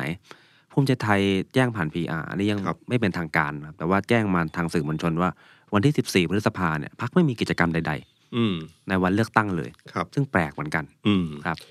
ก็อาจจะ รู้ว่าเวลานั้นไม่ควรที่จะแถลงอะไรทั้งสิ้น แต่การประสานหรือเดินใต้ดินในวันนั้นคืนวันนั้นน่ะเกิดขึ้นแน่นอนทุกพักอยู่แล้ว อืม เออ ไม่จำเป็นต้องให้ใครเห็น ครับ นะ แต่ผมได้ยินมาว่าภูมิใจไทยเขาจากร้อยใช่ไหมฮะ ได้ยินกระแสข่าวว่าเหมือนล็อกไว้ประมาณ 70 อืม ที่เป็นเขตดาวเลิกษ์ ครับ อดีตสสเขา60บวก10 ครับ ก็เอาตรงนี้ก่อน เพราะฉะนั้นจากเคยพุ่งถ้าเป็นกราฟเหมือนกันภูมิใจไทยก็เคยพุ่ง สูง แล้วพมามอาก ยกห้านี่ก็เริ่มร่วง คือถ้าสังเกตของพรรคเพื่อไทยอันหนึ่งก็คือว่าพรรคเพื่อไทยเนี่ยช่วงท้ายเนี่ยในภาคอีสานเนี่ยจะโหมเรื่องกัญชาสูงมาก ครับ นะครับ แล้วก็ออกมาชนภูมิใจไทยตรงๆหลายจุด ครับ เพราะว่าผมเชื่อว่าเขาคิดว่าตรงเนี้ยน่าจะมีโอกาสที่เขาแย่งมากกว่า แย่งคะแนนเสียงได้ง่ายกว่า ที่ไปแย่งคนรุ่นใหม่จากก้าวไกลนะฮะ ฉะนันเขาก็เลยขยี้ประเด็นเนี้ยค่อนข้างเยอะนะครับ แล้วก็ผมว่าตรงเนี้ยที่จะมีผลกระทบที่เกิดความหวั่นไหวของแกนนำภูมิใจไทยไม่น้อยนะครับ ที่ผมได้ยินข่าวมาก็คือว่าเริ่มชักไม่แน่ใจในบางพื้นที่ ลา อ่าเริ่มมีการตรวจสอบเช็คว่าเอ๊ะจริงหรือเปล่าเพราะกระแสมันมานะกระแสต่างๆเนี่ยมันเริ่มไม่เป็นไปตามที่คาดคิดกันเยอะนะครับ อันนี้ก็เดี๋ยวรอดูว่าเป็นยังไงบ้าง แต่เรากลยุทธ์ของภูมิใจไทยเขาไม่ได้เล่นกับกระแสใหญ่หลักอยู่ ครับ แล้วนะครับเขาเล่นกับพื้นที่ที่เขาวางพอตพอตแล้วที่ผ่านมาเขาต้องใช้คำว่าเขาเขาสามารถแบบจับกระแสแล้วก็ยิงแม่นนะ อ่า แต่ละจุดแต่ละจุดนะครับ ครับ แต่ในพื้นที่ภาคใต้เนี่ยน่าสนใจมาก เพราะภาคใต้เนี่ยกลายเป็นพื้นที่ที่แข่งกันระหว่างสามสี่พักการ ครับ เมือง มี ฝั่งเดียวกัน ใช่นะมีครับ คุณประยุทธ์คุณนายสร้างชาติก็กระแสแรงประชาธิปัตย์ อืม กับเจ้าถิ่น คุณถิ่น แล้วก็ภูมิใจไทยเขาก็เคยเจาะได้ตอนปี 62 แล้วก็ภาคใต้ก็เป็นธงที่เขาจะไปบุกด้วย เป็นปฏิเป็นเป็นแลนด์มาร์กต่อจากอีสานของเขา ครับ เขาบุกใต้ แล้วก็มีพลังประชารัฐบางส่วน ครับ ที่มีมีเสียงส่วนตัวอยู่นะครับสามสี่เนี้ยกลายเป็นสามสี่พักนี่กลายเป็นแย่งกัน ครับ ทำให้มีการวิเคราะห์ว่าเอ๊ะอยู่ดีๆเนี่ยกระแสพักเพื่อไทยกับก้าวไกลเนี่ย ครับ ในภาคใต้เนี่ยมันเกิดขึ้นนะ อืม ครั้งนี้เนี่ยการปราศัยของคุณนัทวุฒิที่นครศรีธรรมราช ครับ หรือของก้าวไกลที่เป็นคาราวานตามจุดต่างๆ ครับ พวกเนี้ยแหละครับเป็นพื้นที่ที่ปรากฏว่ามันมีคลื่นของการมันฟังปลาใสที่เยอะมาก เยอะกว่าที่เคยเจอมาก่อน คน นะ ที่เดอะสแตนดาร์ดเป็นคนนครศรีธรรมราชสอง ครับ คนน่ะเล่าให้ฟัง อืม ว่าไม่เคยคิดว่าจะเกิดภาพแบบนี้ที่นครศรีธรรมราช คือที่ก้าวไกลไปตั้งเวทีแล้วมีคนมาฟัง ครับ ก็ย้อนไปปี 62 เนี่ย โดนไล่ โดนไล่ทุบรถนะฮะ ครับ แต่ว่าเข้าใจผิดว่าเป็นรถคุณธนาธรอะไร มี เออ ข่าวปรากฏด้วย แต่ ครับ ว่าเหตุการณ์นี้เกิดขึ้นจริง อืม คนนครเขาก็ไม่เอาเหมือนกัน อืม จุดยืนทางการเมืองไม่ตรงกัน ก็ไม่ว่ากัน แต่ว่าไม่คิดว่าจังหวัดที่เขาเกิดเนี่ย ครับ จะมีภาพแบบนี้ได้ อืมหรือคุณนัทวุฒิเองที่ไปปลาใสในพื้นที่บ้านเกิดเขาอะครับ ครับ เขาก็บอกเหมือนกันว่าเขาไม่นึกว่าภาพนี้จะมี อืม แต่ก่อนนี่น้อยมาก ครับ คราวนี้มาแบบเยอะมากเยอะแบบจนที่เขาแบบนั่นเลยอะครับ อืม ทำให้พักเพื่อไทยเองก็มีความมั่นใจว่าบางพื้นที่เขามีสิทธิ์จะได้ อ่าๆ ในขณะที่พักก้าวไกลก็รู้สึกว่าบางพื้นที่เขาก็มีสิทธิ์จะได้ ผมคุยกับแกนนำพักทุกคนเลยครับพี่ตุ้ม ครับ ทุกคนมั่นใจว่าตัวเองได้พักใต้หมดเลยฮะ เออแต่ขณะเดียวกันถ้าเราดูกันเนี่ยครับว่าเสียงแม้แม้ว่า เสียงส่วนใหญ่เคยเป็นกลุ่มของมันอยู่ในฝั่งเดียวกัน ครับ แล้วมันเจอแย่งกัน3ามสี่พักอะ ครับ มันมีโอกาสที่พักฝ่ายค้านถ้าพื้นที่ อ่า บางพื้นที่ก้าวไกลแรงเนี่ย ครับ มีโอกาสที่แซงขึ้นมาได้ เพราะมันคะแนนก้อนใหญ่เป็นโดนเฉลี่ยไปสี่ อ่า นะฮะอันนี้อันนี้มันมีอันเดียว แต่ นะค เป็ รั น บ ทฤษฎีของทางบางภาคการเมืองเขาก็เล่าให้ฟังแบบนี้เหมือนกันว่า อืม พอมันตัดตัดกัน ครับ เพราะว่ามันมันเสียงส่วนใหญ่ก็จริง แต่พอมันตัดกัน 30 30 30 เขาสามห้าชนะเลย ใช่ อะไรอย่างนี้ ครับก็เหมือนกับที่มีการวิเคราะห์ของพออนิด้ามันอยู่ที่ ครับ ว่าเวลาโพลโดยรวมๆอ่ะมันอยู่ที่กระจายหรือกระจุก ครับ ถ้ากระจุกอ่ะมีสิทธิ์ได้เขต ครับ ถ้ากระจายเฉลี่ยเฉลี่ยไปอ่ะมีสิทธิ์แพ้เอ่อฉะนันพื้นที่ภาคใต้ก็เหมือนพื้นที่ของในกรทม หรือบางจุดที่ก้าวไกลแข่งกับเพื่อไทย ที่เพื่อไทยพยายามบอกว่าให้เลือกทางยุทธศาสตร์ คือเลือกเขาเถอะนะครับเพราะถ้ากระจายไปทางนู้นน่ะมีสิทธิ์ที่พักที่สามที่อยู่ฝั่งเดิมจะแซงขึ้นมาได้นะครับอันนี้ก็เป็นพื้นที่แต่ละพื้นที่นะครับแล้วก็เอ่อพื้นที่ภาคใต้เป็นพื้นที่ที่น่าสนใจมากว่าประชาธิปัตย์จะตรึงได้อยู่แค่ไหนนะครับแล้วก็พักต่างๆ ถ้าพักก้าวไกลหรือพักเพื่อไทยสามารถปักธงในภาคใต้นี่ก็จะเป็นความตื่นตาตื่นใจอีกเรื่องหนึ่ง ใช่ นะครับส่วนพักภูมิใจไทยที่ผมบอกครับว่าพอภาคใต้ที่เขาเคยหวังส่วนหนึ่งเนี่ยเจอแบบนี้เข้ามาเนี่ย มันอาจจะไม่เป็นอย่างที่เขาคิดก็ได้ ครับ ตัวเลข 70 ถ้าได้นี่ถือว่า ณเวลานี้กระแสด้วยวันณวันนี้ถือว่าประสบความสำเร็จนะครับ ครับ แต่ก็มีคนก็ตีกันว่าเอ้ยอาจจะ 50 หรืออะไรประมาณนี้ก็แล้วแต่นะครับ การตีความของแต่ละคน เดี๋ยวผลการเลือกตั้งก็จะรู้เองว่าเป็นยังไงบ้างนะครับ อีกพักหนึ่งครับพี่ตุ้มอาจจะต้องให้เวลาวิเคราะห์เยอะหน่อย ครับ อันดับหนึ่งที่เป็นเต็งหนึ่ง ครับ เพื่อไทยข่าวเขาเยอะมากเลย ก่อนเพื่อไทยเป็นประชาธิปัตย์นิดเดียว เขาได้ประชาธิปัตย์ได้ เออประชาธิปัตย์ก็คือตอนนี้ก็คืออยู่อยู่ในพื้นที่พื้นที่เอ่อภาคใต้กับกทมเหมือนเดิมนะ ค ค รั รั บบ กทมยังมีลุ้นอยู่ เพราะกทมเขาก็ยังคิดว่าถ้าเขาไปอยู่ในจุดที่ฝาสุดได้นะครับ เป็นตัวแทนในการชนพักก้าวไกลได้ อืม สังเกตไหมครับว่าคุณอี้แทนคุณ อ่า ที่คืนวันก่อนออกนี่เหมือนกับพกพกมีดมาเสียบก้าวไกลอย่างเดียวเลยครับ เรื่องไม่เกี่ยวก็เสียบเลยเรื่อง ครับ ทิมพิธาเรื่องครอบครัวเรื่องอะไรต่างๆเนี่ยเสียบเสียบเสียบเสียบเสียบเสียบ ครับ แบบเต็มที่เลย ครับ ซึ่งแสดงให้เห็นว่าเขาก็อยากอยู่ในฝั่งจุดนั้นเหมือนกันว่า อืม ถ้าคนจะชนก้าวไกลได้น่าจะเป็นเขาไม่ใช่พลเอกประยุทธ์หรือรวมไทยสร้างชาติ อ่ นะฮะ อ่าครับ ก็ตรงเนี้ยจับตามว่าประชาธิปัตย์เนี่ยจะเป็นยังไงบ้าง เพราะว่ามันมีความเปรี้ยที่เห็นอยู่ในแต่ละพื้นที่ ครับ ไม่ค่อยนั่นเท่าไหร่แม้ว่า คุณชวนหรือคุณเลวสิทธิ์ตอนเนี้ยก็พยายามออกมาช่วยบ้างนะครับ แล้วก็ผมก็ไม่แน่ใจว่าพื้นที่กทมเขาจะยึดกลุ่มตรงนี้ได้หรือเปล่า ค นะ รับ ครับ ผมฟังพี่ตุ้มพูดถึงเวทีคุณอี้กับคุณอ่ากายทัชชานนท์ใช่ไหม เออ ที่พูดถึง ผมที่พูดถึงเรื่องคุณพิธา ครับ ใช่ไหมผมในฐานะที่จัดรายการดีเบตบ้าง อยู่เบื้องหน้าบ้างเบื้องหลังบ้าง มันพอจับได้เหมือนกันนะพี่ตุ้มว่า แต่ละพรรคการเมืองอ่ะ มีเป้าหมาย เขาเป้าหมายเขาชน กัน อย่างฝ่ายขวาด้วยกันเนี่ย ครับ อย่างรวมไทยสร้างชาติหรือแบบอย่างประชาธิปัตย์ที่เห็นน่ะเขาจะมุ่งไปที่พรรคก้าวไกล ครับ ไม่ใช่เพื่อไทย อืม คือเตรียมมาเลยบางทีหัวข้อไม่เกี่ยวนะ อืม แต่ว่าเตรียมมาแล้ว ครับ หาจังหวะก็สอยซะเลย อืม บางทีก็เอาประเด็นที่เป็นจุดอ่อนของพรรคก้าวไกลมา ก็รู้ว่าอ๋อเขาเตรียมมาเพื่อที่จะขยี้พรรคก้าวไกล ครับ แต่ขณะเดียวกันอย่างพรรคก้าวไกลเนี่ย ก็ไม่ได้เตรียมมาขยี้ฝั่งนู้นนะ อืม เตรียมมาขยี้เพื่อไทย อืม ก็จะมีสัญญาอะไรบางอย่างที่เห็นว่าอ๋อเขาจ้องจะเล่น ใช้ กันอยู่ พื้นที่ตรงนี้ ใช่ ในการเล่นงานใคร ใช่ นค ก็ รับ จะเห็นมิติว่าอ๋อศัตรูที่แท้จริงในสนามเลือกตั้งของแต่ละพรรค คือ เขา ใคร มุ่งไปที่ใคร ครับ ครับอ่ะกลับมาที่พรรค เพื่อไทย ครับพี่ พักเพื่อไทยเอ่อจากเดิมที่เหมือนกับขาดลอยแน่นอน ครับ ที่แลนด์สไลด์ตั้งแต่เริ่มต้นโอ้โหมาสดมาก มาทั้งกระบวนการของจัดการการเลือกตั้งทักษะของการบริหารจัดการในการเลือกตั้งของเพื่อไทยเนี่ยถือว่าเก่ามากนะค ครั รับ บ ไม่ว่าจะเป็นเรื่องของเวทีปลาใสไม่ว่าจะเป็นกลยุทธ์ที่เริ่มวางว่าออกนโยบายเรื่องไหนออกมา ดึงทุกคนมาเล่นเกมนโยบายที่เขาเชี่ยวชาญ การลงพื้นที่ที่มีทัพใหญ่ทัพเล็กอะไรต่างๆเนี่ยเต็มไปหมดเลยเนี่ย ครับ เป็นกระบวนการความถนัดของเขาที่ใช้ประสบการณ์ในอดีตมากำหนด อืม ซึ่งช่วงต้นๆดีมากนะครับ ทุกคนก็ยอมรับว่าโอ้โห มันมีอย่างเดียวคือที่หนึ่งเนี่ยยอมรับไปแล้ว ครับ ยอมรับเอ่ออันที่สองก็คือว่าแลนสไลด์หรือไม่แลนสไลด์ และมันจะมีถึงไปถึงขั้นว่าถึง 300 หรือไม่ถึง 300 310 ที่เป็นเป้าหมายใหม่ของเขาอะครับ ครับ ไปขนาดนั้นเฉยนะครับ แต่พอตอนช่วงหลังๆ พอกระแสก้าวไกลเริ่มมาภาย ครับ แค่ภายในเวลาช่วงเวลาแค่อาทิตย์หรือสองอาทิตย์ เดือน ย หนึ่งครับ เออ ผมผมถามถามแกนนำก้าวไกลเลยว่า นับตอนไหนที่กระแสมาเขาก็ยอมรับว่าสามย่านมิตรทาวน์คือจุดเริ่มต้น ใช่ครับ เพราะฉะนั้นขีดขีดวันนั้นได้เลยครับพี่ตุ้มว่าจุด ครับ เริ่มต้นของกระแสก้าวไกลในการเลือกตั้งปีนี้คือที่สามย่านมิตรทาวน์ ครับ ครับ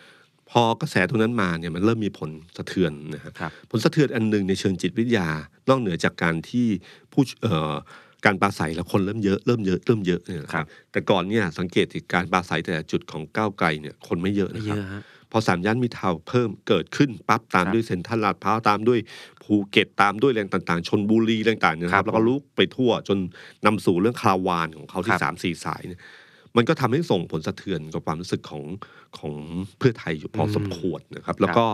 ที่สำคัญอันหนึ่งการที่วางแคนดิเดตนายกรัฐมนตรีสามคนเนี่ย ครับ ด้านหนึ่งคือความปลอดภัย อ่า เพราะว่าเขาโดนตีหัวมาหลายรอบอะ ใช่ เขามีประสบการณ์ ทางเขาก็ยอมรับว่าต้องวางไว้สามเพราะว่า ครับ แหมกับดักมันเยอะ กับดัก บาง มั ที น โด เย น อะ สอย ถ้าโดนสอยคนที่หนึ่งคนจะมีคนที่สองที่สาม ครั ซึ่งตอนนี้คุณทิมพิธาเริ่มรู้แล้ว ครับ พักก้าวไกลเริ่มรู้แล้วว่าการส่งคนเดียวเนี่ย อืม เขาเขาไม่นึกว่าเขาจะโดนดักตีหัวนะ อืม ครับซึ่งเขาเคยโดนมาแล้วนะ ใช่ นะครับ ก็ยังจำไม่ได้ ก็อาจจะเป็นความพลาดนิดหน่อยของเขาอยู่เหมือนกันนะครับ ครับ แต่ขณะเดียวกันเอ่อมันมีทุกอย่างมันมีรายรับรายจ่าย ครับ ขณะเดียวกันเขากันความเสี่ยงตรงนี้ได้เอ่อปัญหา ครับ ของเขา ก็ ก็ คือ คือการคะแนนที่แย่งกัน อืม พอเวลาทำโพลว่าจะเลือกใครเป็นนายก สังเกตไหมครับว่าตอนแรกที่มีคุณอุ้งอิงคนเดียวเนี่ย ครับ กระแสคุณอุ้งอิงสูงมาก ใช่ นะครับคุณทิมพิธาตามมาไกลๆเลยนะ ใช่ครับ จนวันหนึ่งคุณมีคุณเศรษฐาขึ้นมา ครับ พอคุณเศรษฐามาก็แบ่ง มันเริ่คะมแบ่ง คุณ กัน อุ้งอิง ครับ แต่เวลาโพลที่ออกมาเนี่ยนะครับ พอคุณพิทิมพิธาชนะที่หนึ่งคุณอุ้งอิงที่สอง ครับ นะฮะ หรือแล้วก็มีคุณเศรษฐา อ่าคุณประยุทธ์ขั้น คุณประยุทธ์คาดแล้วคุณเศรษฐาที่สี่นะค ครั รับบ เอ่อคะแนนของคุณทิมพิธาชนะคุณอุ้งอิง ครับ แต่ขณะที่คุณอุ้งอิงบวกคุณเศรษฐานี่ชนะคุณ คุณพิธา คุณทิมพิธา ครับ นะครับ แต่เวลาพาดหัวเขาก็พาดหัว พิธา ว่าพิ แซง ธา ครับผม แซงมาอันดับหนึ่ง ครับ นะฮะซึ่งอันเนี้ยมันเป็นผลทางจิตวิทยาในช่วงท้าย อื ๆ ม เมื่อบวกกับเรื่องกระแสของสามย่านมิตรทาวน์อะไรต่างๆก็ไปอีกอย่างหนึ่ง ครับ ฉะนั้นเพื่อไทยอ่ะปรับเกมที่ผมเห็นนะครับ ปรับ ครับ เกมอยู่สองอย่าง ครับ อย่างที่หนึ่งก็คือปรับเกมในการที่พุ่งเป้าไปที่แย่งคะแนนมาจากภูมิใจไทย ตีเรื่องกัญชาเยอะ อื ๆ มีพูดถึงภูมิใจไทยแรงขึ้นเรื่อยๆ ในพื้นที่ แต่ละพื้นที่ที่เป็นยุทธศาสตร์ อืม ในการลงพื้นที่หาเสียง อ่า ช่วงท้ายๆ ครับ นะครับ กับเรื่องที่สองคือการพูดถึงเรื่องคนเสื้อแดง อ่า คุณนัทวุฒิให้เวลากับการพูดถึงคนเสื้อแดงยาวขึ้นยาวขึ้นเรื่อย ครับ ๆ เพราะผมรู้สึกว่านี่คือฐานเสียงสำคัญของเขา ครับ ที่เขาเริ่มรู้สึกว่าเขาเริ่มแต่กลุ่มเนี้ยเริ่มไหลออกป เริ่ม ส้ม ไหล เย ไป อะ ส้มฮะแดงเริ่มเปลี่ยนสี แล้วเออฉันเขาต้องยึดมั่นตรงกลุ่มนี้ให้ได้เพราะเป็นฐานเสียงที่สำคัญมากที่สุดของเขา แล้วก็มีจิตวิญญาณมีความผูกพันกันมายาวนาน รบสู้กันมา คุณนัทวุฒิถึงพูดเรื่องนี้ ตั้งแต่เวทีปราศัยที่วงเวียนใหญ่หรือเปล่าถ้าผ ครั ม บ จำไม่ผิดนะครับ ให้เวลายาวมาก ครับ นะครับตอนท้าย ครับ แล้วจากนั้นก็พูดเรื่องนี้พูดเรื่องนี้เออการลงพื้นที่อย่างเช่น พื้นที่เป็นพื้นที่ยุทธศาสตร์ เสื้อแดงอย่างเช่นเอ่อที่ปทุมธานี คุณนัทวุฒิก็เริ่มไปเดี่ยว ครับ ไปจุดต่างๆ แล้ว คุณนัทวุฒิผมรู้สึกว่าตอนนี้เขาปล่อยคุณนัทวุฒิเนี่ยไปเล่นเกมพวกนี้แล้วครับ อืม เพื่อดึงคนเสื้อแดงกลับบ้านให้ได้ ครับ เพราะว่าฐานเสียงนี้เป็นฐานเสียงที่สำคัญมากนะครับ แต่ล่าสุดที่ผมได้ได้ยินมาก็คือว่าในโพลของเพื่อไทยเองเนี่ย โพลเพื่อไทยเองเนี่ยก็ยังเชื่อมั่นว่ายังชนะ อ่ะ ชนะแบบแลนด์สไลด์ด้วย อ๋อเหรอฮะ ครับ ในกทมเนี่ยพูดถึงว่าเขายังเชื่อมั่นว่าเขาได้ถึงเกิน โอ้ 20 ซึ่งเอ่อผลเป็นยังไงไม่รู้แต่นี่คือโพลของเขาที่เขามีความเชื่อมั่นอยู่ว่า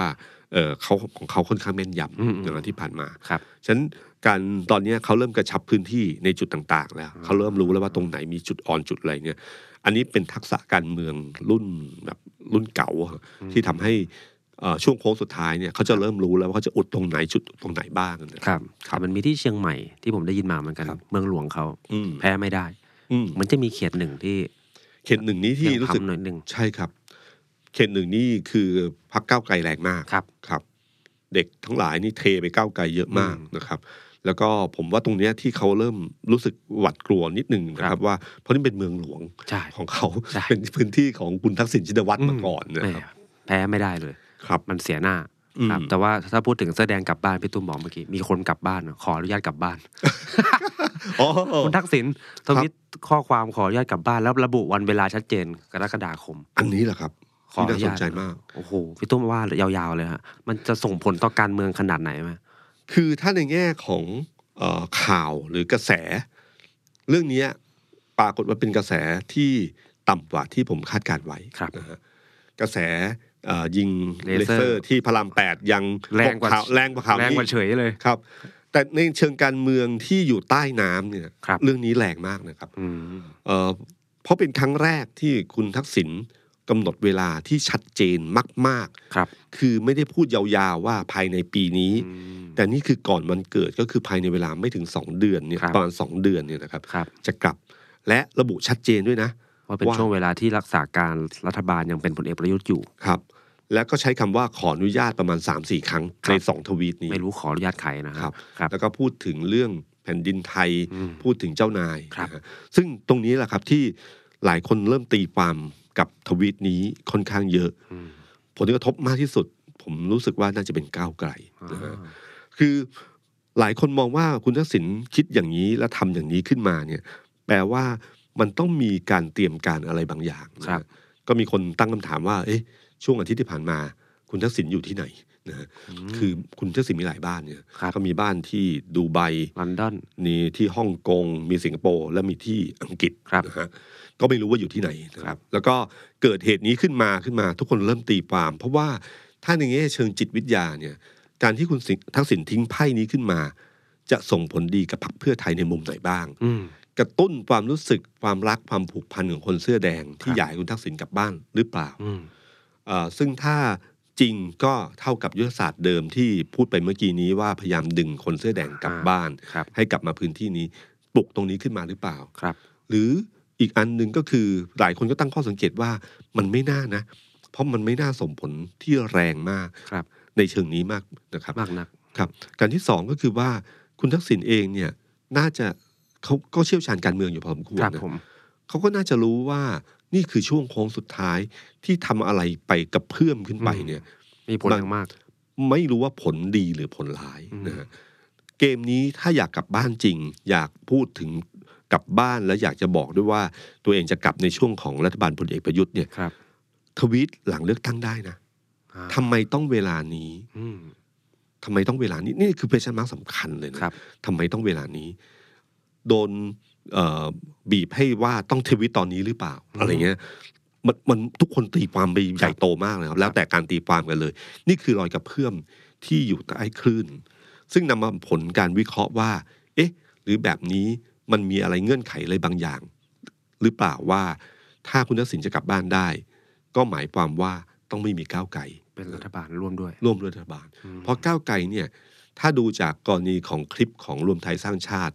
หรือพรรคประชาธิปัตย์ที่พยายามแทงที่ก้าวไกล ครับ ทั้งทั้งที่เขาไม่ใช่เป็นพรรคอันดับหนึ่ง อืม ที่คนเชื่อว่ามีโอกาสได้เป็นที่หนึ่ง ครับ เอ่อในการเลือกตั้งครั้งนี้ แต่แทงก้าวไกลเยอะแปลว่าแทงก้าวไกลเนี่ยเป็นพรรคที่โดนจับตามอง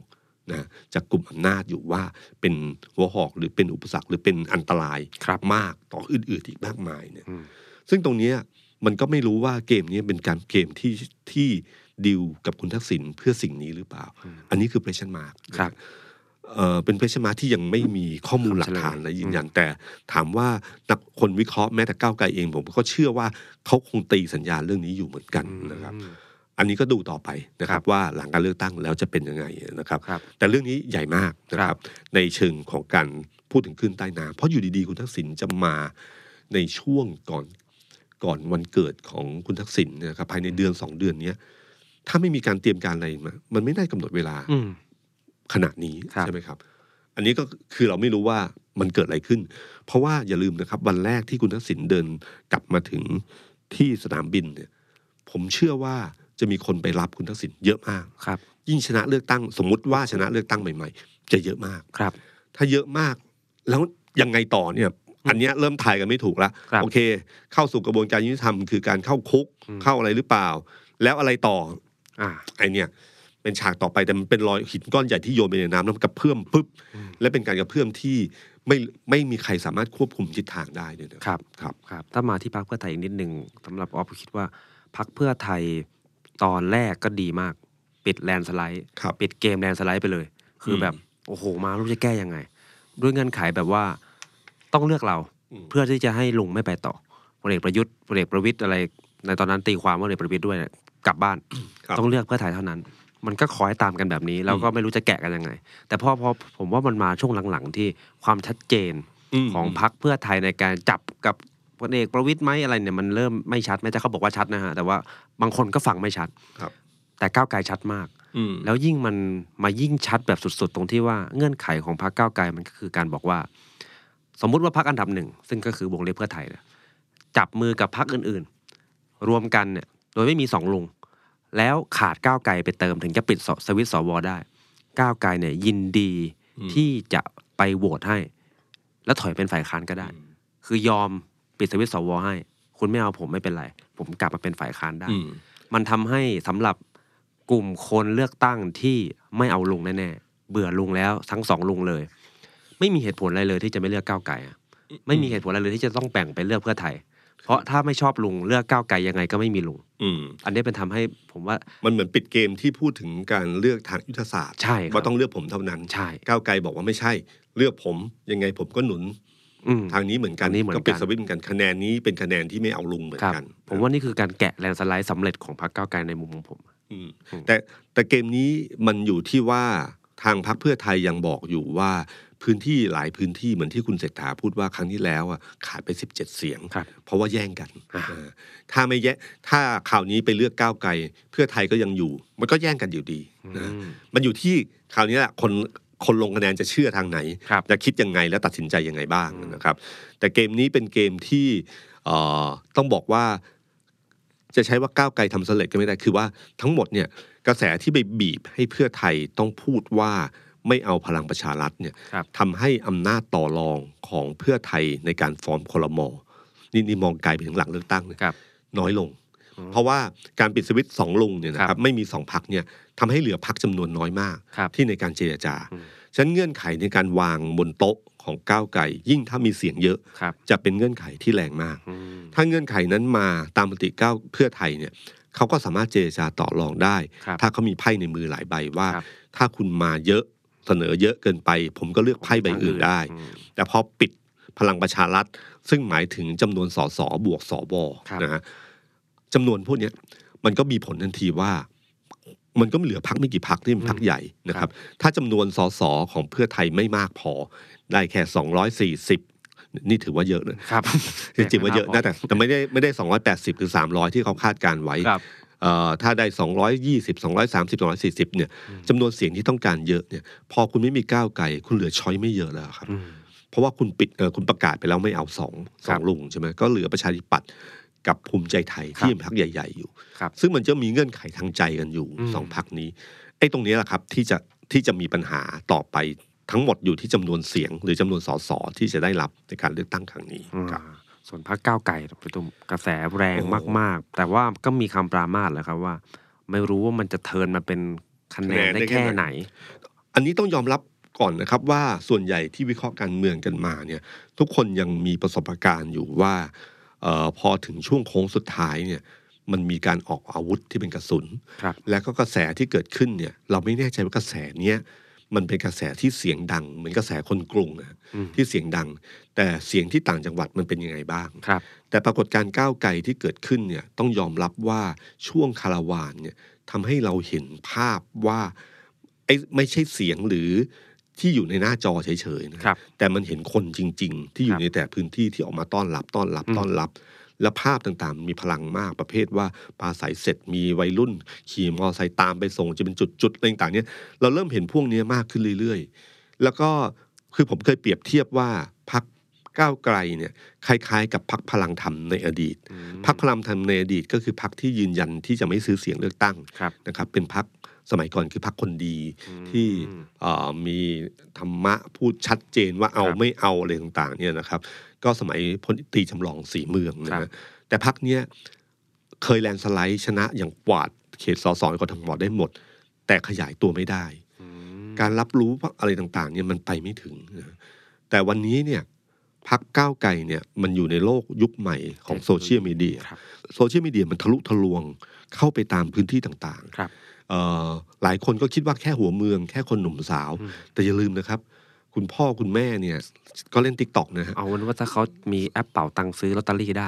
ผมว่าเขาเล่นได้นะ เข้าไปแล้วนะค ครั รับบ ผม ตอนนี้ไปเยอะแล้วครับ ครับ ติ๊กต็อกนี่ไม่ใช่ไม่ใช่นั่นแหละครับ หรือ YouTube ที่บอกที่เราเคยพูดถึงว่า YouTube เนี่ยเพลง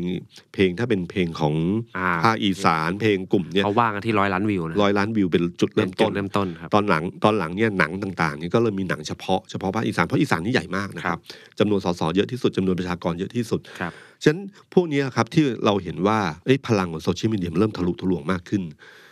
ล่าสุดผมได้โทรถามน้องคนหนึ่งที่ที่เป็นเอ่อผู้สมัครสส ครับ ในต่างจังหวัด ก็ถามเขาว่าเป็นไงบ้าง ก็พูดถึงพรรคต่างๆ แล้วก็พูดบอกว่าเออก้าวไกลมาแรง ผมก็อ้าวก้าวไกลเนี่ยมันเริ่มเข้าไปเข้าเริ่มเข้าไปถึงหมู่บ้านในต่างจังหวัดในต่างอำเภอหรือยัง อืม เขาบอกเริ่มแล้ว อ๋อ เริ่มแล้วมันมีกระแสที่เกิดขึ้น จากอันนี้แหละครับ ที่ผมบอกโซ Social เชียลมีเดี media ยทั้งหลายเนี่ย มั เริ่ น ม มี ทะลุทะลคลิ ว ป ง หนึ่งที่ผมดูว่ามีพลังเหมือนกันพี่ตุ้มเป็น ครับคลิปอ่าผู้สมัครก้าวไก่ก็ไปหาเสียง แล้วก็มีคุณเหมือนคุณป้าคุณยายท่านหนึ่งเสียงดุมาก อืม ไม่ต้องมาหาเสียงพักนี้ อืม แล้วก็หยุดไปแป๊บนึงแล้วก็หน้าดุมาก แล้วก็เลือกอยู่แล้วอะไรอย่างเงี้ยแบบ โอ้โหผมว่าคลิปเนี้ยทรงพลัง ครับ แสดงว่าชาวบ้านจริง ๆ ด้วยภูมิประเทศด้วยภาพที่เห็นว่าเออมันเข้าไปถึงแล้ว คือพรรคอื่นๆเนี่ยส่วนใหญ่คลิปที่เกิดขึ้นเนี่ยส่วนใหญ่จะเป็นคลิปของเออแกนนำพัก ครับ ส่วนใหญ่นะครับ แต่คลิปของก้าวไกลเนี่ยมันไปเป็นในพื้นที่แต่ละพื้นที่ อืม ผู้สมัครทุกคนเนี่ยใช้พลังโซเชียลมีเดียให้เป็นประโยชน์ ครับ นะฮะการปั่นจักรยานไปคนเดียว การเจอคนเดียวกันคลิปต่างๆ มีสีสันนะ อืม แล้วมันก็เลยก่อให้เกิดที่ผมที่ผมบอกทิกตอกเนี่ยก็คือก้าวไกลร้องไว้หมดแล้ว ครับ ถ้าคุณเข้าเข้าไปดูคนเดียวมันไปหมดเลย ครับ นะครับมาเรื่อยๆมาเรื่อยๆ อันนี้ส่งพลังมากนะครับ อ่า ต่อการเปลี่ยนแปลงทางความคิดอยู่ฉะนั้นเอ่อจากจุดบอดของพรรคพลังธรรมในอดีตเนี่ย พอก้าวไกลวันเนี้ยโซเชียลมีเดียมันไปทะลุทะลวงได้ อืม ตัวไปไม่ถึงแต่กระแสคลื่นความคิดต่างๆ มันไปถึงแล้ว ครับ นะครับเอ่อแต่ ปัญหาอันเดียวของพรรคก้าวไก่ คือ ที่คนที่วิเคราะห์กันก็คือว่าในกรุงเทพอะคิดว่าไม่มีปัญหาอะไร ครับ เพราะว่าการซื้อเสียงในกรุงเทพอะคงมีผลน้อยมาก คนน้อยครับ แต่ในต่างจังหวัดต้องยอมรับว่าเรื่องนี้มันมีอยู่นะฮะบทอย่างที่เคยบอกว่าบทเรียนอันหนึ่งของก้าวไกลก็รู้อยู่ดีอะตั้งแต่สมัยเป็นกลุ่มก้าวหน้าที่ไปลงพื้นที่ตาม ครับ จุด ครับ ต่างๆอบตสุดท้ายก็ แพ้เหมือนแพ้เลยเทลเหมือนกัน เอ่อลูดเลยนะค ครั รับ บ แม้แต่พัทยาแม้แต่อะไรก็ลูดเลยนะครับ เพราะเจอโครงสร้างอุปถัมภ์เรื่องบ้านใหญ่ อืม แล้วสุดท้ายก็เรื่องกระสุน ครับ ยังมีผลอยู่ พักก้าวไกลเหมือนอย่างนี้ครับ คือผมเปรียบเทียบว่ามันเหมือนมวยห้ายกอะครับ ครับ สี่ยกทำคะแนนดีมาก ครับ แต่พอมวยยกห้าคืนมาหอนขึ้นมาอะไรต่างๆเนี่ยขึ้นมาเนี่ยเขาเหมือนมวยยกห้าที่เขาไม่มีสิทธิ์ออกอาวุธ อื ถูกมัดมือแล้วก็ได้เท้าเขาวิ่งหนีอย่างเดียว คือถ้าทำคะแนนดีมาสี่ยก แล้วยกห้า เต้นเอาตัวรอดได้ เต้นเอาตัวรอดได้นะครับ แล้วคะแนนรวมของ 4 ยกมากกว่ายก 5 ที่โดนถล่มอยู่ฝ่ายเดียวเนี่ยนะครับ ก็เขาก็มีสิทธิ์ได้นะฮะอันเนี้ยที่เป็นที่ผมว่าหลายคนก็วิเคราะห์ไม่ออกว่าเป็นยังไงบ้าง ครับ นะครับ รู้อย่างเดียวว่าเชื่อว่าปาร์ตี้ลิสเนี่ยก้าวไก่ได้เยอะมากแน่ อืม นะครับ เยอะมากแน่ ครับ ตัวเลขที่พูดถึง 20 เนี่ยน่าจะเกินนะฮะ อืม ที่คนส่วนใหญ่คนก็เชื่อว่าไป 25 ไป 30อ่ะบางคนพูดถึงว่าเกิน 30 ด้วยซ้ำนะบางคนพูดถึงขนาดว่าโอ้มีโอกาสชนะเพื่อไทยในปฏิเดส โอ้ นะครับแต่สสเขตเนี่ยต้องยอมรับว่า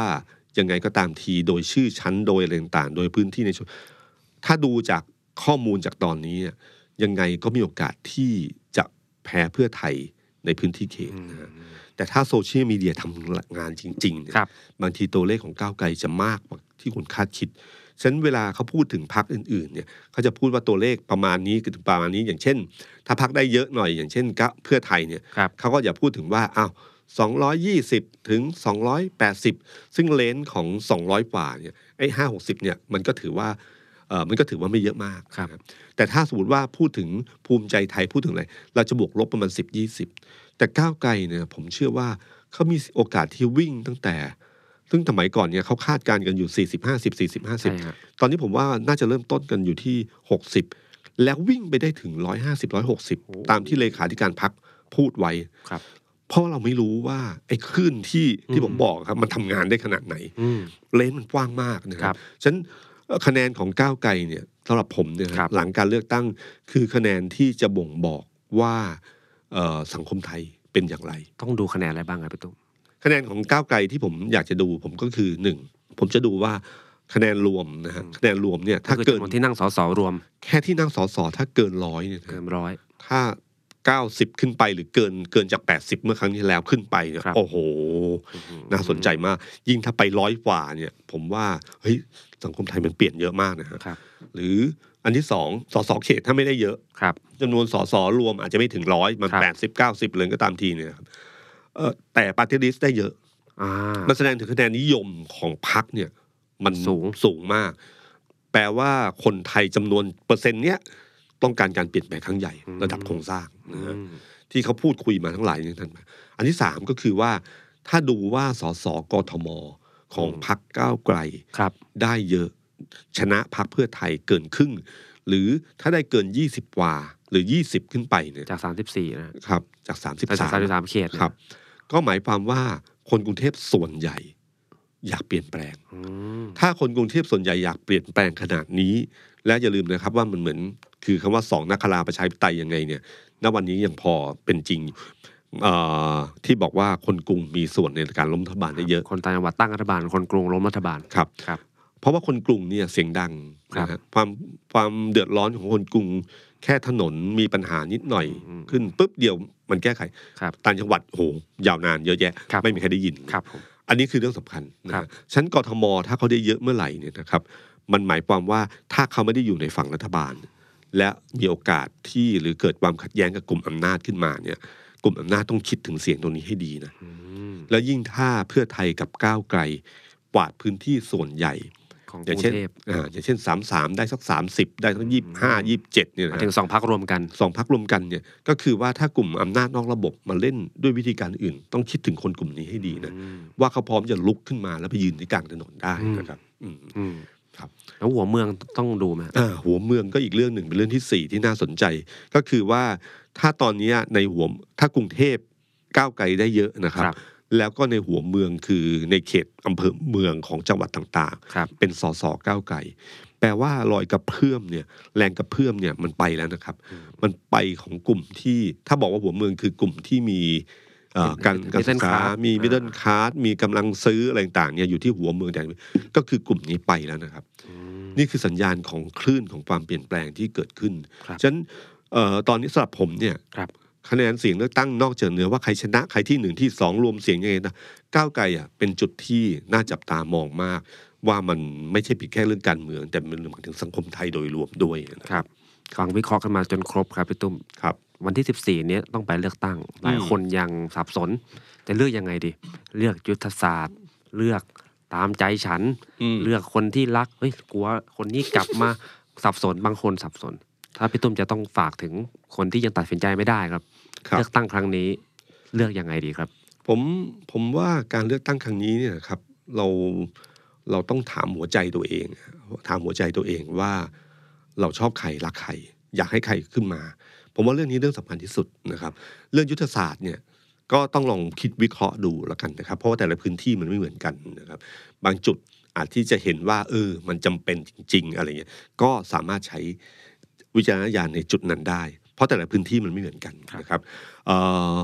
เพราะว่าถ้าคุณคิดมีความเชื่อว่า ถ้ายุติการสืบทอดอำนาจได้ มันต้องเป็นยังไง คุณก็คิดทางของคุณได้อยู่แล้วนะครับ แต่หัวใจสำคัญคือว่าเวลาเลือกตั้งเนี่ยต้องถามหัวใจตัวเองว่าคุณอยากเปลี่ยนแปลงแบบไหน ครับ เพราะว่าจริงๆมันกันถ้าถ้าพูดถึงเพื่อไทยก้าวไกลเนี่ยสองพักใหญ่เนี่ยนะครับที่ที่มีที่มีโอกาสเป็นหนึ่งสองเนี่ย ครับ มันคือพักหนึ่งขายความฝัน ครับ คลิปที่ออกมาของก้าวไกลสองคลิปหลังเนี่ย ครับ ส่งพลังสูงมากนะครับ ฟังแล้วไฟลุกอะ ครับ นะครับมันเป็นความถ้าคนอายุเยอะก็รู้สึกว่าเฮ้ยนี่เป็นไฟฝันในวันก่อนที่เราเคยคิดนี่นาอะไรอย่างเงี้ยนะครับ มันก็มีไฟฝันของมันอยู่ ความฝันเป็นเป็นความฝันมันเป็นเรื่องที่ทรงพลังมากนะครับ แต่ขณะที่พักเพื่อไทยเนี่ยเขาขายเรื่องความหวังและความเชื่อมั่น อืม ความชัวร์ ครับ ความ ความชัวร์ เขารู้สึกว่าเออบางสิ่งบางอย่างเนี่ยเขาอาจจะบอกว่าเฮ้ยบางอย่างมันไกลไป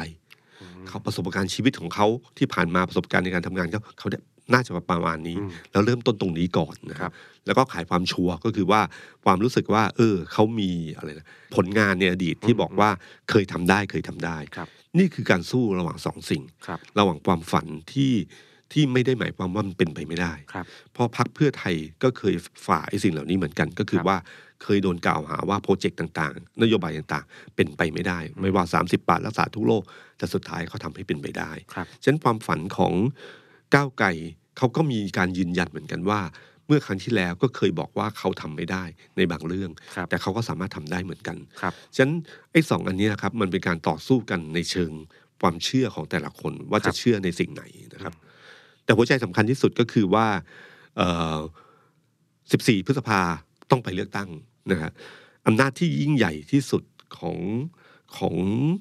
สังคมนะคืออำนาจของประชาชน ครับ ประชาชนเนี่ยปลายปากกาที่ที่จดลงไปแล้วกากระบาดใครคนใดคนหนึ่งเนี่ยมันมีพลังยิ่งกว่ากระบอกปืนนะ ครั ฮะ บ เอ่อที่สำคัญก็คือว่าพอเลือกไปแล้วเนี่ยเปิดใจตัวเองให้กว้าง ถ้าคุณเรียกร้องประชาธิปไตยประชาธิปไตยเนี่ยเราต้องพร้อมที่ยอมรับความสมหวัง เป็นไปตามคาดหวัง และขณะเดียวกัน เราก็ต้องยอมรับว่าบางทีเราอาจจะผิดหวังก็ได้ ถ้าเราเชื่อมั่นว่าเสียงส่วนใหญ่เคารพในเสียงส่วนใหญ่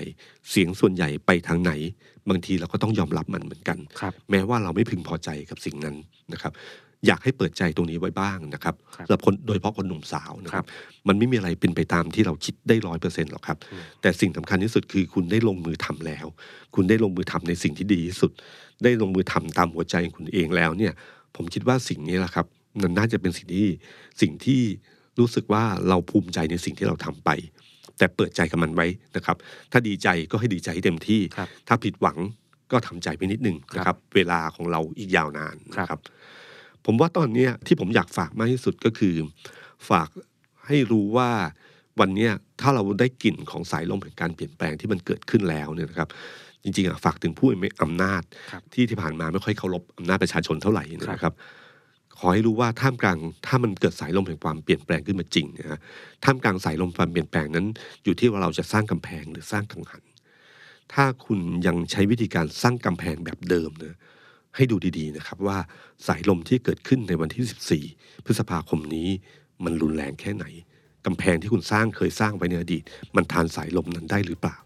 หรือคุณจะสร้างกังหัน เพื่อที่จะรับรู้กับความเปลี่ยนแปลง และใช้ประโยชน์จากความเปลี่ยนแปลงให้ดีที่สุด สวัสดีครับ สวัสดีครับ The Standard Podcast เปิดหูเปิดตา เปิดใจ เปิดโลก